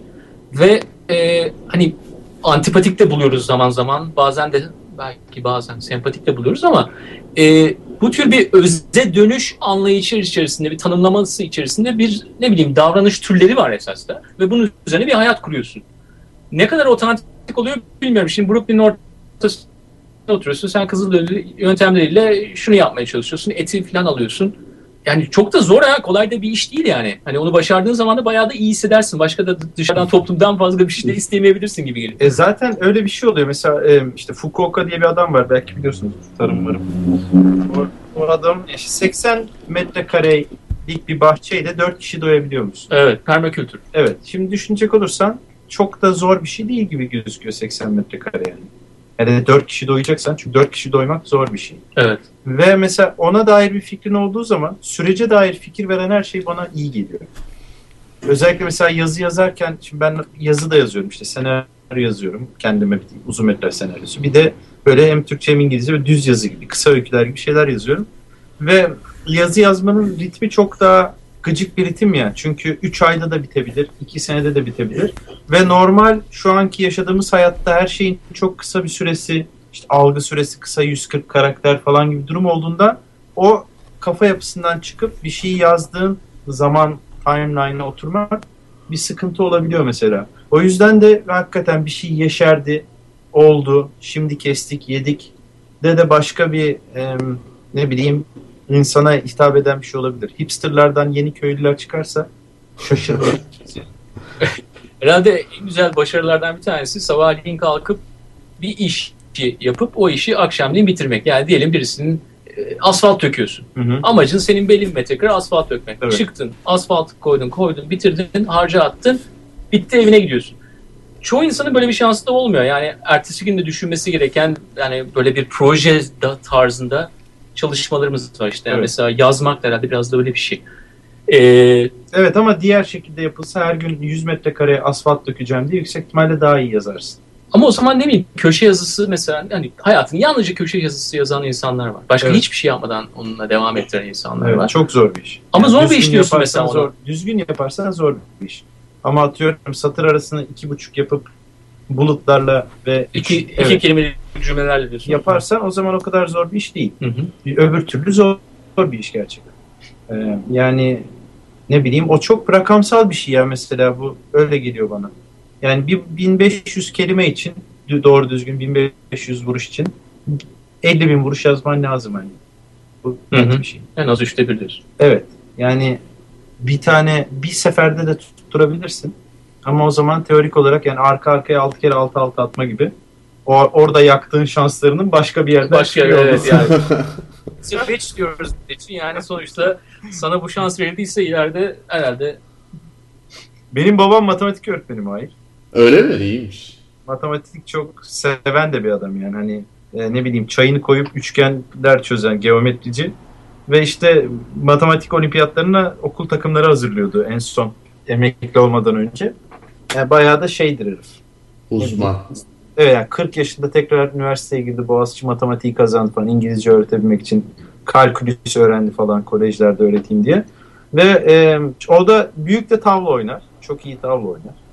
Ve gıcık eden insan. Çünkü sürekli o matematik kafasıyla şey yapar yani. Zaten tek oyunum var falan gibi şeyler. e işte oğlum bir laf hep geçenlerde tekrar söyledi unutmuşum işte. Şans yoktur, sonsuz ihtimaller vardır diye bir şey. Ama ben de şey hissediyorum. Biri çok şanslıysa başka bir 100 kişinin şansını tüketiyormuş gibi hissediyorum. Benim de şeyim bu. Aa yani zero sum game yani bir şekilde o Evet yani sınırlı bir sonsuz- şans mı var? Evet diyorsun? sınırlı bir şans var bence. Sonsuz bir şans yok yani. Şans da sınırlı bir. Olayı bulandırmak Kitle. istemiyorum ama biraz hani sevgi şansı arttırıyor mu? Yani Bilmiyorum. Emin değilim. azaltabilir diyorsun yani Her şey olabilir yani ama sen ne diyorsun buna Mahir? Bir tane Bence arttırır. Ne? Mahir romantiktir artırır dedi. Artırır mı? Abi ama yalnız öyle bir söyledim ki çok inandırıcı söyledim ama elimde kanıt da yok yani. Bence arttırır diye girdim ama. Niyet iyiymiş. yani o süreyi severek geçirmeyi tercih edebiliriz evet. Abi arttırır niye arttırır? Şimdi birazcık daha düşününce şöyle söyleyeyim. Ee, Biraz bir de şunu söylemek istiyorum. Matematik konusunda bence matematik çok muazzam bir olay hayatta. İnsan e, aklının ya eminim hayvanların da matematik anlayışı var ama bizim için böyle çok özel bir e, düşünce tarzı matematik. Ama çok kirletiliyor. O beni çok rahatsız ediyor. İşte bütün Bu bu? Tabii ki abi bütün bu sayılar yani e, amaçlar uğruna ya da işte o başarıları tanımlamak uğruna matematik kullanılıyor yani. Bak ama işte yüzde bilmem kaçına ulaştık ya da işte bu kadarı eksik kaldı falan. O matematik değil aslında tabii ki yani. Neyse onu geçelim. E, bu sevgi konusuna gelirsek ben mesela hayatta başardığım ya da daha doğrusu hoşuma giden başarılarım diyeyim. Yani açıp CV'mi bakarsan belki bazılarına göre başka başarılar önemlidir ama bana göre mesela başarı şu program başarılı bir program. Niye? Çünkü ne bileyim işte seninle konuşuyoruz. Güzel şeyler konuşuyoruz falan. Kimsenin Güzel. beklemediği şeyleri konuşuyoruz belki de. Benim için başarı böyle bir şey yani. Bu Burada da söyle- bu 100. programımız. Evet. Başarı öyküsü. Başta dediğimiz gibi ben saymamıştım kaç olduğunu. Sen beni uyandırdın. 100 olduk mu? Ee, yok şey bana da Mahir söyledi. yani bana da iTunes söyledi yani. O yüzden Aa iTunes söyledi. Bravo. Yani burada her şey çözümlemiş olduk. şey e, Bilmiyoruz artık hiçbir şey. iTunes bize haber veriyor. Evet, ama şunu söylemek istiyorum yani eğer başarıyı ben böyle tanımlıyorsam ve bu başarılı bir programsa benim için yani başkası için nasıl olduğunu bilmiyorum da bu bu bana bir şeyle gelmedi yani bu sevgi muhabbet öyle şeylerle geldi yani bu öyle değil Ha mi? anladım. Sana para Evet, doğru. vermedim bir şey yapmadım yani işte hani Onur'a da Onur'la da öyle bir ilişkim yok. Ee, Evet. Doğru. O, o zaman yüzden- ben bunu düşünüyordum. Bu bunun üzerine iyi gelebilir. Ee, mesela John Lennon'ın bir şeyi vardır ya hikayesi anlatır yok. Annesi küçükken ne olmak istiyorsun deyince Ha, evet, demiş. O da Mutlu mutlu, olmak olmak, istiyor. istiyorum demiş. Bir yandan da hani atıyorum işletme düşünüyorum demediği için yüksek ihtimalle işte Imagine'i yazdı. Ama mesela mutluluk bir başarı mıdır konuşabiliriz o zaman. e, mutluluk Ama yani burada bir arada John Lennon'ın dediğinden sonra e, ben bunu hani hocası olarak biliyorum. Hocası mı? Ya hayır hayır. hangisi olduğu işte bir şey gibi olmuş artık. Urban legend gibi Evet. bir şekilde. This is risk'te demiş olabilir. Evet. Cevap da şu olmuş yani sen soruyu yanlış anladın. Yani bir şekilde bir soruyu sanki bir soru sorulmuş. Belli bir cevap bekleniyor ve sen ona başka bir cevap vererek soruyu anlamadıkla itham ediliyorsun. Evet. Çünkü biz zaten cevabı bekliyoruz yani. Sen neden onu söylemedin ki gibi. Ee, bu spektrumun düşün, dışında düşünmek, bir şeyler yapmak hani illa da hani abi ben bunları yapacağım diye de olmuyor. Bir şekilde bir kısmet de var galiba. Sanki kadar kısmet gibi geliyor bana. Yani mutluluğa giden yol sevgiden geçiyor olabilir kafasına geliyorum ben. Hani Mahir'in yürüttüğü mantıktan da yola çıkarak. Mahir gerçekten dediğine inanılıyormuş. Şu anda Evet. e, bunu müşahede ediyoruz. Aman diye boşuna demiyormuş orada orada burada. evet şamanizmi yayman. Abi mutluluk bu arada ben mutluluğu sevmiyorum onu da söyleyeyim. Ee, size şimdi ters gelebilir ama e, Tam şeytanın avukatı oldu. Mutluluğu Dur sevmiyorum. bakalım anlatacak herhalde. Yeterince üretici bulmuyorsunuz mutluluğu. Her hayır sadece abi e, mutluluk çok mutluluk Hoş. mutluluk çok abartılmış bir şey. Bence önemli olan e, çünkü sürekli olduğuna inanılıyor ve oraya ulaş ya bir seviyeye ulaşıyorsun, mutlu oluyorsun. Sonra o mutluluk devam edecekmiş gibi bir algı var. Bu Mutluluğun tamamen yanlış anlandığını düşünüyorum. Evet, Evet. ki o yanılsında birçok insanı mutsuz da ediyor. Çünkü yani Evet, öyle. diyorlar Aa, bu- bunu bana söylememişlerdi. Mutluluk başka bir şeydi diye. Aslında joy diye tanımlanan bir şey var dinde, Hristiyanlıkta. Aha. Joy daha doğru bir şey olabilir mutluluktansa. Çünkü e, atıyorum böyle bir hani yorgun bir günümde mutlu vardır ya ya da hadi o günler da- dandik bir gün geçirirsin. Çünkü mesela bazen şöyle bir şey oluyor. Çok kötü bir şov yapıyorum. Ve şunu biliyorsun ki yapacağın şovlardan bir kısmı çok kötü olacak. Yani matematiksel olarak öyle olacak. Hepsi Hı. çok iyi olmayacak. Evet. O yüzden ha onlardan birini hallettim bugün diye de Hallettim. düşünebiliyorsun. Onun da mesela bir hani mutluluğu yoksa da bir şeyi var. Ne bileyim. Bu da aradan çıktı. Hayır ya onu sevmek diye de bir şey var. Her şey ne bileyim öyle bir şey yani. Her şeyi de özleyebiliyorsun. Yani bir an sana sıkıntılı gelen bir şey sonra geriye dönüp baktığında Ha, yani şöyle söyleyeyim. Sen şimdi modadan çıktın eve geldin. Show iyi olmuş. Hı hı. Burada oturdun. Modadan çıktın eve geldin. Show kötü olmuş. Hı hı. Yine buraya oturdun. Arasında bir fark da olmayabilir oluyor diyorsun. fark. aslında. Oluyor ama, Ama mesela kötü şov bazen daha iyi bir fark oluyor. Çünkü o zaman bir şeyler öğrenmiş oluyorsun genelde. Ne yapmaman yapmanla alakalı. Mutlu şov, iyi şovun mutluluğu da böyle şey gibi oluyor. Amına koyayım geldi gitti işte yani. O da buydu gibi. O mutluluk hani öyle bir boşluğu var. Senin dediğine denk geliyor mu bilmiyorum ama. hatta o da aradan çıktı. Belki hani toplam iyi şovlarımın sayısı da bellidir. Bir tanesi de eksildi de olabilir yani. İkisini de anomali olarak kabul edip ortadakini sevmek de bir kafa olabilir. Evet. Bu çok güzel oldu. Ama ne olursa olsun uçucu bir durum var ortada ve o anı güzel değerlendirmek gerekiyor. Çünkü öyle ben mutlu happily lived ever after yani hani öyle bir mesele yok. Ondan sonra sonsuza dek mutlu yaşadılar. Böyle bir şey yok yani. O da aynen o diğer başarıyı tanımlayan karakterlerin uydurduğu bir mutluluk tanımı çünkü. Evet hem indirgeyici bir şey hem de insan üzerinde baskı oluşturan bir şey. Çünkü demek ki öyle bir şey var diye onu yapmaya çalışıyorsun. Halbuki e, vallahi idare ettiler diye bitse o masal sen de belki daha rahat edeceksin. yani. Tabii canım onu beklemeyeceksin artık. Beklentilerin değişmiş olacak. O yüzden e, yani ben kendi beklentilerim doğrultusunda e, işte idare eder bir noktada olduğumu düşünüyorum yani. diye böyle. Ya ben şey mesela benim için Teşekkürler Mahir bunu paylaştığın için. Söyleyeyim Sen dedim genel- yani. hayatsal bir şeyden bahsediyorsun değil mi? Evet. Ben de mesela şeyi çizebiliyorum o çizgiyi. Ee, ne, yani istediğim şeyi ve kendi istediğim gibi çok bir kısıtlamaya maruz kalmadan ve ne bileyim e, elimden gelince de iyi yaparak dışarı çıkarabilirsem o bana yetiyor açıkçası. Ondan sonra hani evet para kazansam ondan iyi olur falan olsa çok daha iyi olur. Ama yani e, en önemlisi o değilmiş gibi geliyor en azından mutluluk için. Ee, giderek önemsizleşiyor abi bileyim, galiba diğer neyse o şey. yani idare eder. Olabilir. Yani idare eder bence 7 7 ise 10 üzerinden idare eder çok iyi bir not yani. Orada da esas da bir sayısallaştırma oluyor değil mi? Yani bir hiyerarşiye inanmıyorum dedin en başta. Çok da fazla kurcalamak istemiyorum ama. Evet, Yani- hiyerarşiye inanmıyorum. Abi Ama bence yani babadan gelen bir durum var burada. Ya hayır yani Mahir Evet, lütfen. olabilir. Evet. Freudian olduk. olabilir ama yani şey e, bir kere 100 iyi değil kesinlikle.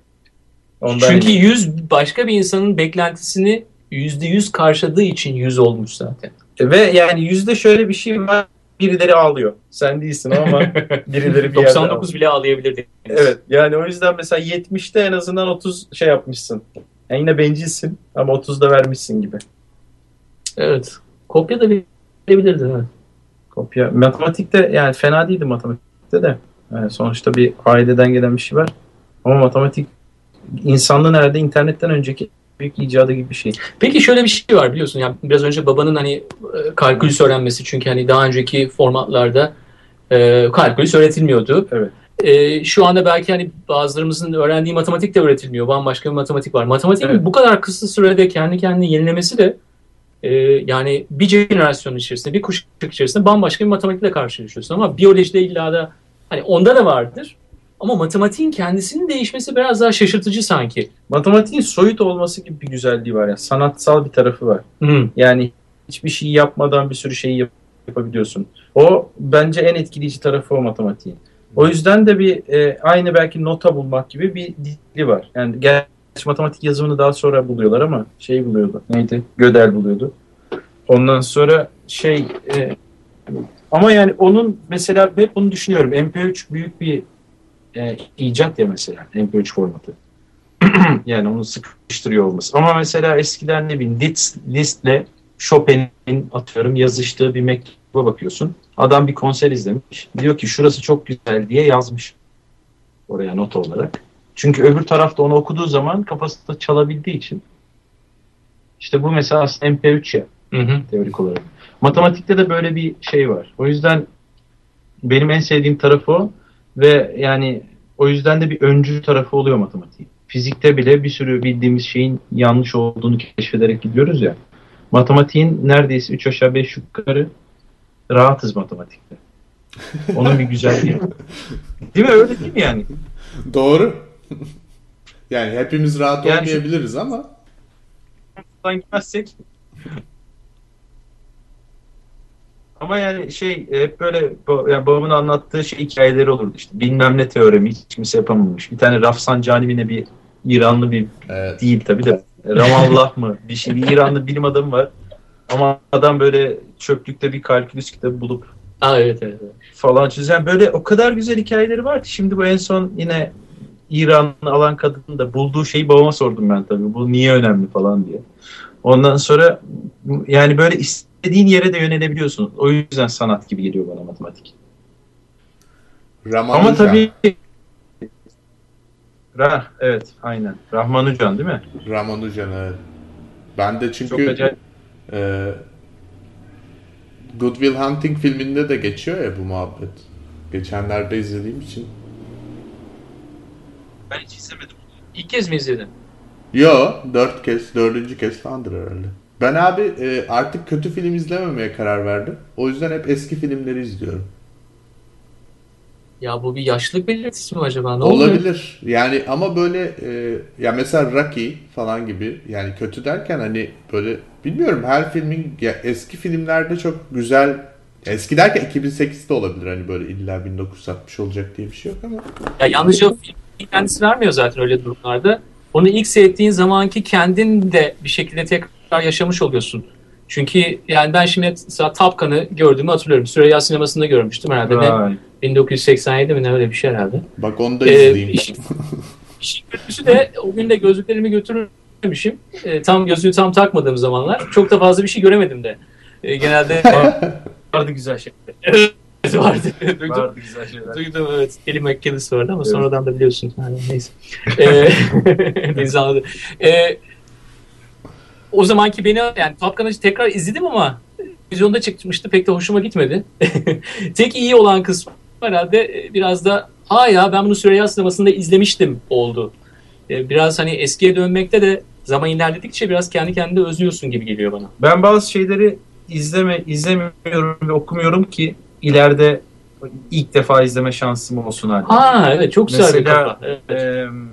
Pulp Fiction. Raging Bull'u Raging Bull'u iki sene önce izledim. Hakikaten zamanda izlesem yüksek ihtimalle mundar ederdim o filmi. Şimdi iki sene önce izleyince böyle aa oha falan diye kopa kopa izleme şansım oldu. hı, hı hı. O güzel bir şey oluyor. Ben de şey yapıyorum mesela.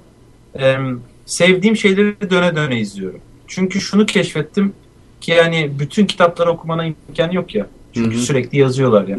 Çekiyorlar. Evet. Ölmeden önce okunacak bin kitap falanla da olacak iş değil o. O yüzden be- zaten sike sike belli bir adamı okuyacaksın. O yüzden böyle bir şey tam tekrar edince de genelde daha oturan bir şey oluyor. Bir noktada onu yani atıyorum bir keresinde seyirci olarak izliyorsun. İkincisinde belki dekonstrüksiyonunu yapıyorsun. Üçüncüsünde başka bir şeye bakıyorsun. Yani kendi kendine geri dönüşüm yaratıyorsun. Ben dışarıdan illa beslenmeden onu tekrar tekrar yaratıp tüketmeye de devam ediyorsun ve sana da bir artı değer veriyor. daha iyi de tüketmiş oluyorsun belki. Bir de şey diyordu bunu galiba. Paul Thomas Anderson diyordu ya da Lynch de o David Lynch de olabilir. Şey e, artık DVD ile bilmem neyle insanların yeni izleme alışkanlıklarıyla tek izlemede anlaşılması gereken bir şey yapmak zorunda değilsiniz diyordu. Yani demek ki tekrar izlemek insanlar için bir şey haline gelmiş diye düşündüm. Ondan sonra o yüzden de ne bileyim bana e, tembelliğime de uyuyor. E, yani az konuda daha derin bilgi. Ve derinlikle tekrar onu izlemekle o derinlik geliyor. Yani ben sonuçta çekmeyi yazmayı düşünen yazdığım için falan o yüzden bir benim için ders çalışmak da oluyor. Hani bazen şeye de bakıyorum. Hikayenin bilmem nesini ne zaman söylemiş. Ha, arka planı görmeye Falan, de evet. başlıyorsun. Bir şey. Yani nasıl çekildiğine kafa yoruyorum bilmem ne. O tip şeyler e, sonuçta insan kendi kendine eğitebiliyor en iyi şekilde. Ancak öyle eğitebiliyor bence. Onu sağlıyor. O yüzden böyle bir taşla iki kuş gibi oluyor benim için. Öyle bir şeyim yok. Bütün filmleri izleyeyim. Bu sene çıkan bütün yeni sanat filmlerini görmek zorundayım falan gibi bir şeyim yok. Hakikaten kötü bir şey izlemeye harcamak istemiyorum vaktimi yani. O yüzden safe davranmak olabilir yani. Mahir. Ya, Evet doğru. Bir de şu var. Biraz önceki başarı konusuyla bağlarsak mesela e, IMDb hani çok takdir etmiyor olabiliriz ama benim ilgimi çekiyor. E, ne bileyim 500 bin kişi rating vermiş. 9.3 almış film falan. Ya bu nasıl bir şey ya? Yani öyle bir şey. Ona Redemption deniyor. ne deniyor? Kaç bin, kaç bin kişi oy vermiş? Yani 500. atıyorum 500 bin dedim de bakmadım. Shawshank Redemption deniyormuş ona öyle. Doğru ama e, onu nasıl yani yapabiliyorsun? Ben mesela onu da düşünüyorum izlerken. Ya böyle bir şey nasıl yapılıyor? Yani orada da bir e, bu arada 1 milyon 200 bin kişi oy vermiş. E, ya böyle bir şey nasıl olabiliyor? Yani bu kadar insanın e, beklentilerini karşılayabilecek hamleler nasıl yapılıyor falan. Hani bu biraz Deniz'in dediğine denk geliyor ama e, o, o da ilginç bir şey yani bence. O yüzden de tekrarını izledikçe daha da değerleniyor yani bir noktada. Evet bir de şöyle de bir şey oluyor. Ee, yani fanlık onunla ilgili iyi bir yorum yapmayı da gerektiriyor olabiliyor. Yani o datayı okurken Hı hı. fanlık faktörünü de hesaba katmak lazım. Aynı Breaking Bad'in e, durumu gibi yani. Evet ama Hani- 1.2 milyon abi e, yani o istatistiki olarak onlar dışarıda kalır yani. Çok yüksek bir rakam. Yani hani atıyorum yorum yapmaya değer görülmeyen de bir sürü şey vardır ya. Yani aslında en kötülerle en iyiler birazcık daha açı Doğru. açı oluyor o manada. Ya da atıyorum kitlenin kurduğu iletişimle de alakalı oluyor. Çok ne bileyim mesela e, internette çok yorum yapmıyor da olabilir o insanlar gibi şeyler de olabiliyor bazen. Ama şeyi e, ben askerde Spider-Man'i izlemiştim askerlerle beraber ve her sahneye reaksiyon alıyordu Spider-Man. Sonuçta orada da çok fazla bir şey izlemediğin için daha etkili oluyor ama Ya askerde bize Yonca Lodi gelmişti. Her gerçekten de e, notayı vurduğu zaman veya şut kıvrımını yaptığı zaman e, bizden de bir reaksiyon geliyordu. Ben de yarısında çıktım ama ilk başını sevmiştim. evet sonuçta çalışan yani e, hakikaten işleyen şeyler var. Öyle bir durumda var. Ya ben sizden biraz daha püristim o konuda ve hani e, bazı hani eser diyeceğim artık. Bazı yapılanların e, çok, çok insanı belli bir frekanstan yakaladığını düşünüyorum. Bu onların iyi olduğu da anlamına gelmez illa iyi demeyelim ama e, bir ortalamayı yakalıyor. Bir yerden hepimizi yakalıyor. Hani ortalama deyince ortalama insan demiyorum. Hepimizin bir ortalaması var. Ve e, bunu yakalayabilen filmlerde hani bir, birinci oluyor, ikinci oluyor. Neyse o tür bir sıralama oluyor. Yani hiyerarşi yok dedik ama e, dediğim gibi benim pozisyonum biraz daha o konuda e, artık başarıyı tanımlamak istemiyorum yalnızca o koridor dahilinde ama başarılı da oluyor çünkü çok insanı etkiliyor. Evet ama başarı mesela hedeflenip ulaşılan bir şey olduğu zaman bence o kadar Aynen. başarı olmuyor. Aynen, başarı aynen. bir yan ürün olduğu Kesin. zaman daha yani. Kesin. Mutluluk Evet. da öyle değil mi zaten? Yani yalnızca yan e- ürün olabilir. Onu Evet. hedefleyemezsin. Yani mesela anlatımda da e, ben çünkü mesela şöyle bir şey var. E, bir takım insanlar bazı ürünlerde, bazı filmlerde şeyi görürsün. Film yanlış anlaşılmamak için elinden geleni yapar. Hmm. Dummies. Film for Dummies. E, evet yani atıyorum Amerika blockbuster'ları bunun içinde görebilirsin. Hani bir takım yanlışları yapmazlar. Mutlaka atıyorum bir zenci karakter de vardır belki. Mutlaka bir falan da olur. Romantik komedilerde çok oluyor bu. Evet. Şimdi e, ve yani hani kazanan bir formülden bahsetmek mümkün olabiliyor ama e, genelde şu beni gıcık ediyor. Mesela si- sinemacılar özellikle kitap yazan insanlar kitapta neyi hedeflediklerini anlatıyorlar mesela. Şuna ilgilenmek istediğimden bahsettiğimde. Ve yani bir kitap yazmışsın düşün o konuyla ilgili ve hala anlatman gereken bir anlatman şeyler gereken. var yani. Özellikle akademik olanlar bunu çok iyi bilir yani çünkü başka türlü de yazamazsın değil mi? Evet ben mesela anlatmanın imkansızlığına inanıyorum. Yani gerçekten anlatmanın imkansız olduğuna inanıyorum. Yani çünkü eğer düşündüğün her şeyi tam olarak karşı tarafta uyandırabilirsen aslında başarısız oluyor olman lazım teorik olarak. Çok güzel. Çok güzel. O yüzden bu benim işime geliyor çalışırken. Çünkü hani ne bileyim bir şeye karşı yüzmek gibi. Hani en azından sana bir hareket veren bir şey oluyor. E, bu bu da mesela bir başarı algısıyla davranılan bir şey olabilir. Yani ana akımın e, sıçmamak adına yaptığı şeyler işte hikayelerde bilmem de.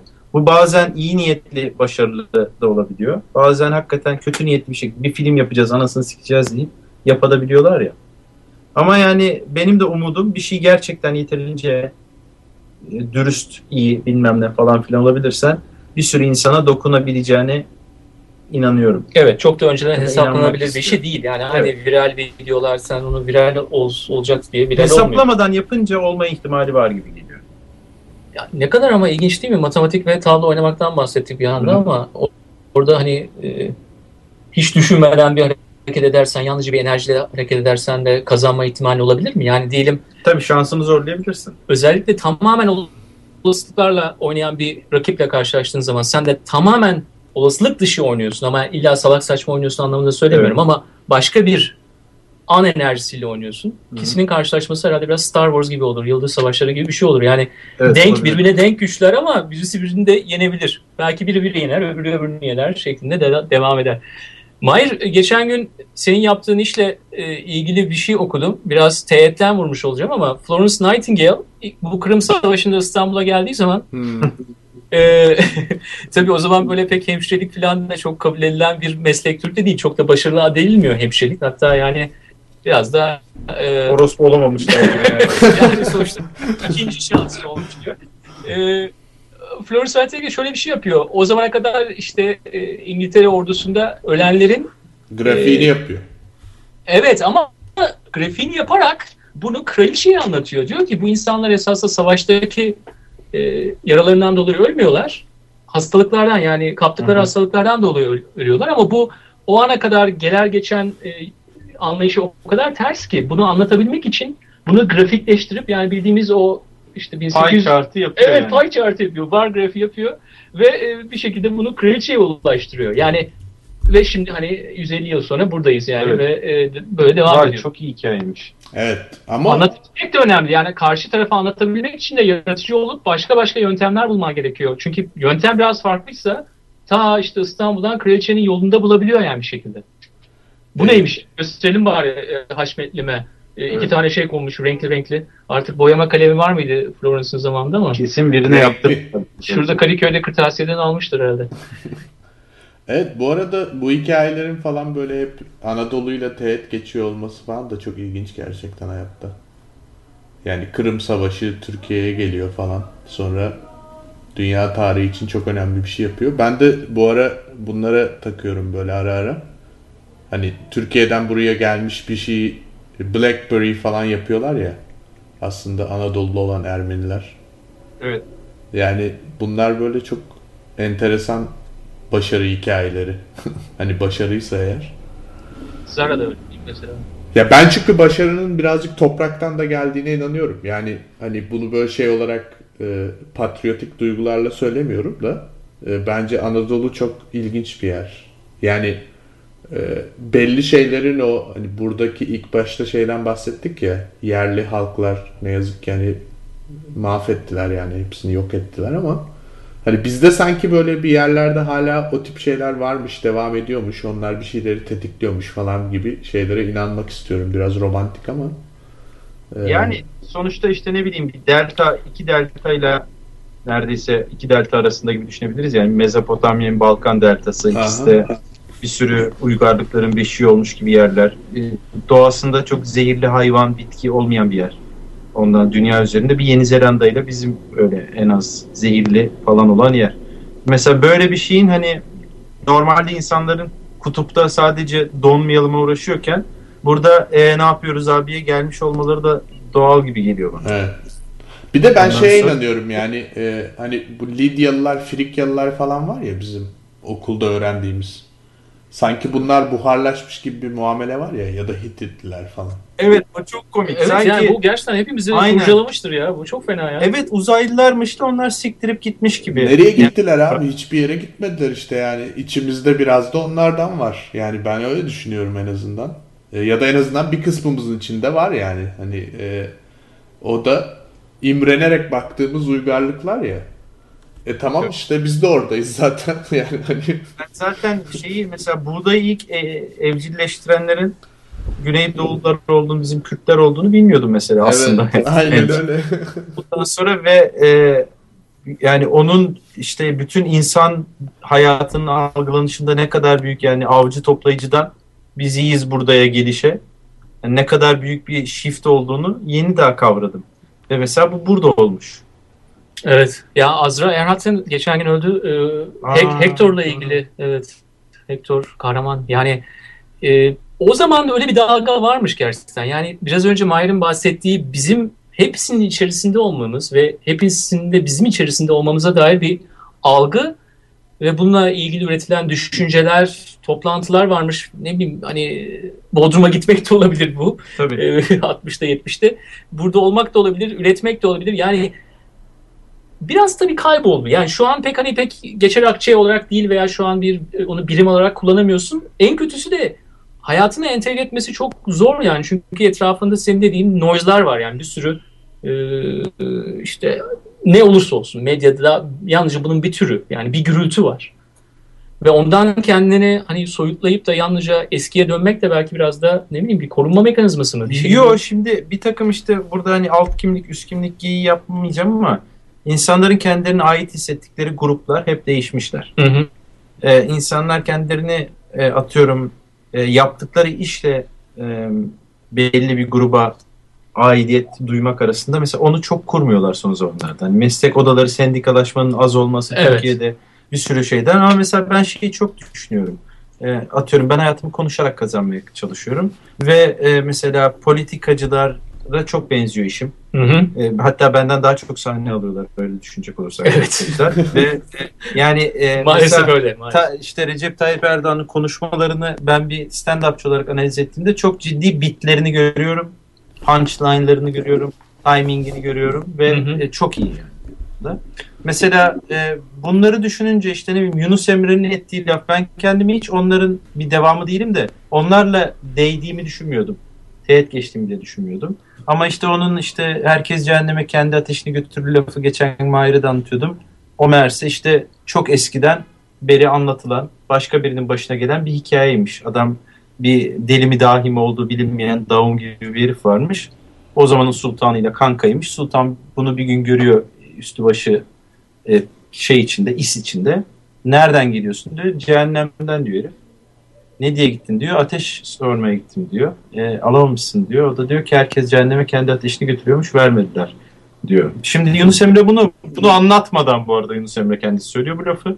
Ve aslına bakacak olursan işte bu sözel kültür, konuşanlar e, bunların hepsi hani o gözle baktığın zaman senin yan yana yakın, teğet hatta belki de aynı olduğun adamlar. Ve mesela amfiteyatrolara ben o gözle bakmamıştım.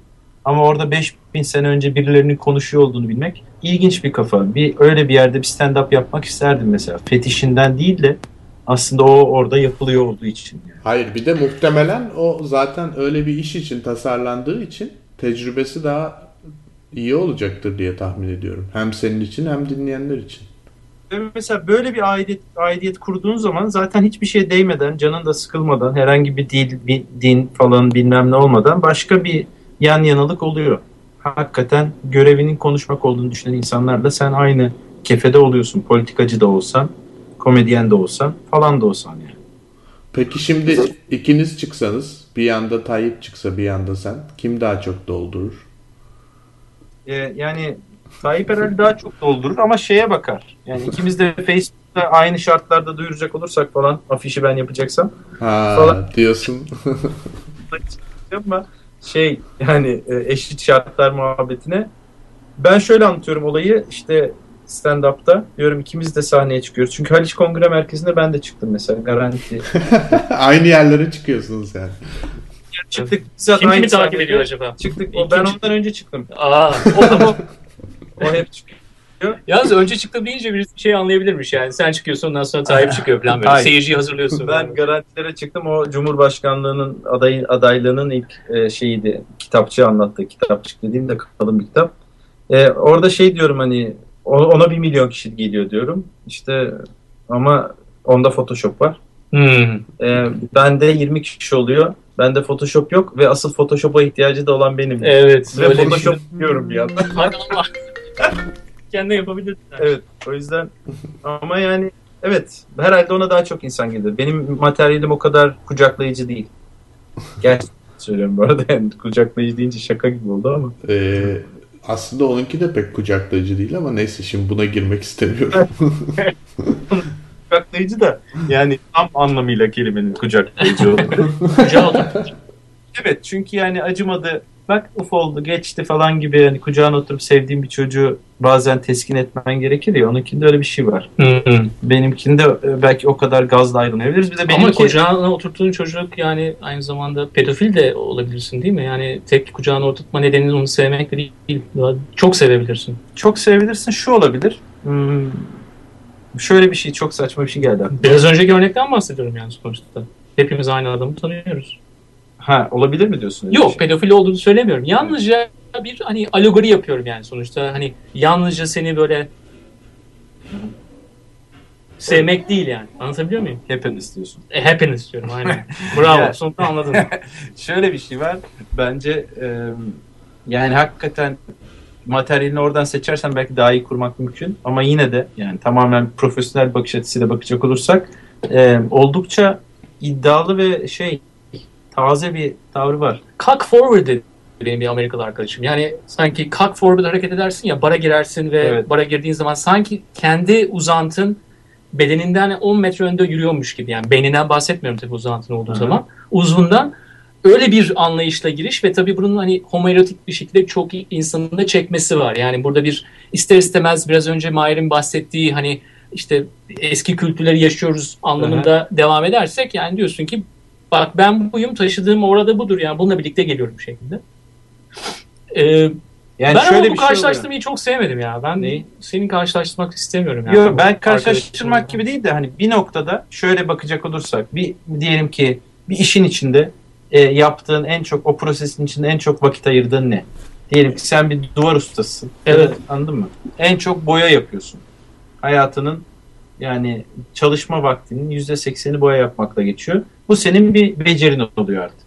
Şimdi siyasette de konuşmanın bir beceri olarak sahne personasının, prezansın işte neyse prezansın e, bir sende olması gereken bir şey haline geldi. Bu eskiden bu kadar yoktu. Anladın mı? Eskiden Erdal İnönü gibi bir adam başbakan olabiliyordu, siyasetçi olabiliyordu. Şimdi neredeyse iyi konuşan, iyi gözüken hani mesela Selahattin'de bile var o. Selahattin gerçekten çok iyi. O o puanları vuruyor yani. Yani sonuçta şey derler mesela. Bu yoktu eskiden. O yüzden ben benzetiyorum ve düşünecek olursan seçim zamanı hakikaten günde iki şov, üç şov kaç milyon kişiye çıktığını düşünecek olursan aktif kariyeri olan bir komedyen Amerika'da o kadar geziyordur belki. Yani bu adamlar ilk olarak konuşmacılar. Zaten de genel olarak çalışma şekilleri de hani bir lider oluyor ve bir takım adamlar oluyor. Onlar asıl iş yapıyorlar. Çünkü sen günde 8 saat konuşup 8 saatte yönetemezsin yani. insanlık dışı olur. Yapamazsın. Teorik olarak yapamıyor. Ya yeteri kadar esasla yardım alırsan sen de onu yapabilirsin. Yani Evet, ekibin işte. geniş olursa yani Deniz bunları da rahatlıkla gerçekleştirebilirsin ama senin o yolda olduğunu çok zannetmiyorum. Benim çok zor. Ya benim öyle bir ne bileyim kupon arsayı bana haber verin çocuklar desem ya siktir git Allah aşkına falan deyip kapatacak. Sıçıyorum yani. Hani biraz daha dinletmem için. Çok ana noktada Evet. yani gerçekten evet. Yani benim sadece o iki çift lafı ettiğim için ben onun dışında bir şey yapmadığımdan Hmm. tamamen onu çok iyi yapabilmem lazım. Artık insanları yönlendirirsem de neye yönlendirmek isterim onu bile bilmiyorum yani. Öyle bir kuvvetim olsa. Valla Mango'daki son gün e, İndirirsen indirimine gönderiyor musun herkese? bir şey almaya gönderirim. Ya bir diyet kolası zahmet olmaz. Buradan iyi bir bit çıkabilir diye hissediyorum ben. Bununla ilgili bir şeyler atıyorum şeyler yani bunlar hep benim kafamı kurcalayan şeyler ama yani işte ne çok zor konuşmalar var çünkü tarihte gerçekten ne bileyim Atatürk'ün konuşmaları falan yani hayatta yapamayacağın konuşmalar var. Yani kafayı çizmiş olman lazım yapabilmen için. Liderlerin konuşmalarına baktığın zaman zaten bir milyon kişiye konuştuğunda yüksek ihtimalle yani Rolling Stones'un yaşadığı tribi düşünelim. Hı hı. Mutlaka bir trip yaşıyorsundur. Başarıyla ilgili de bu arada aklıma geldi. Çok uzun bir loop'u bağlıyorum ama başarıyla ilgili beni korkutan şey dediğim şuydu. Bu senin bir parçan olduğu zaman insan organik bir şey olduğunda sen günde bir buçuk, üç kere bir buçuk milyon insanın önüne çıkan biri olduğunda onun senin kimyanda bir takım değişikliklere hadi buna bozma demeyelim e, sebep vermemesi imkansız. Onun çok doğal bir durum olmadığını düşünüyorum. Yani hakikaten ben konuştuğumda şuradan balkondan çıksam ar- kardeşlerim desem ve bir buçuk milyon kişi toplansa götümüz atar bizim. Tırsarız yani. Evet. Acaba yanlış bir şey söyledim mi diye dönebilirsin konuşma bittikten sonra. Onu inşallah yanlış anlamamışlardır falan gibi olabilirsin yani. O yüzden de hani ilginç bir şey onu o noktaya getirdiğinde Ama- benim için insanlık sınırının dışına çıkmış oluyorsun. Tabii çünkü derece derece başlıyorsun. Yani ilk başta 10 kişiyle başlıyorsun. Sonra 100 kişi oluyor. Ondan sonra yani milyon olması için de bayağı zaman gerekiyor yani. Bayağı terlemiş olman da lazım. Evet yani bıçak mı olmak istersin nükleer bomba mı gibi bir şey oluyor aslında. Etki olarak bunu değiştir yani insanlara etkilemeyi böyle bir etkiye çevir. Bilmiyorum. Mahir sen ne diyorsun? Ee, ben sana katılıyorum. Zaten yani o ebatta insan toplayıp sürekli olarak konuşma yapanların tarihte daha sonra nasıl anıldıklarını da biliyoruz yani. hep öyle bir tarihsizlik var evet. Yani evet hep sonuçta benzer noktalarda bırakıyorlar. Zirvede bırakıyorlar genelde o tip karakterler. İntihar tek çözüm diyorsun öyle mi? Yani bilmiyorum artık ama e, Dünya için diyorsun. Evet, e, evet. zirvede bıraktıklarını düşünüyorum açıkçası. Genelde çok sektirmiyorlar yani o tip karakterler. Şimdi biraz önce bahsettiğim konu hakkında şöyle bir şey söyleyelim. Yani sözel kültüründe hala devam ettiği e, etnik gruplarda da ayrı bir e, konuşma yetisi oluyor. Yani biraz önce bahsettiğin o hakim olma, bir enerji alma yani bir şekilde bunlarda çok fazla yazılı kültürle büyümüş insanlar illa bu tür e, olanaklara da sahip olmuyorlar. Nedenini de söyleyelim. Yani mesela işte yeni başbakan çıktı yani değil mi? Onun hani çok da fazla öyle bir orası yok ama başka türlerden daha entelektüel kafadan girmeye çalışıyor. Çünkü ben daha değişik bir insanım şeklinde. E pek de işlemiyor yani hani sen bile gülüyorsun çünkü işte kitaplar kitaplar atlayın onlar kutsallardan girmeye çalışıyor ama biraz çok fazla teğet. Yani grubuna ona alıştırman da lazım. Eğer alıştıramazsan da bir anda hani beşinci tekerlek gibi yuvarlanıp böyle gidebilirsin de. Tabii her gün kebap yemeyiz arkadaşlar artık mercimek falan dediğinde insanların ilk tepkisi ne mercimeği ya oluyor. Evet. Öyle bir şey oluyor. Şeyi hmm, evet ama çok milyon kişilere konuşan insanlar bıyık konusunda özgürler. Öyle bir rahatlık var. yani oraya hiç demiyor herhalde. Ya abi şu bıyığı değiştirsene ya.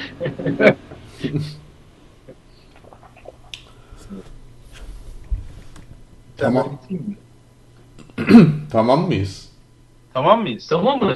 Tamamız. Hatta orada mı bırakıyoruz? Bıyıkta mı bırakıyoruz? Bıyıkta bırakalım. Tamam oldu. Bıyık Hadi insanlar Ha- falan gibi bir şey diyor musunuz sonuna? Ya bazen esasında dememek de daha iyi oluyor. Yani e, Evet. Demeyin, demeyin. Doğru. demeyelim bu sefer bence ama bilmiyorum. Hayır sen ne dersin? ben bir şey demiyorum abi. Bıyık diyorum.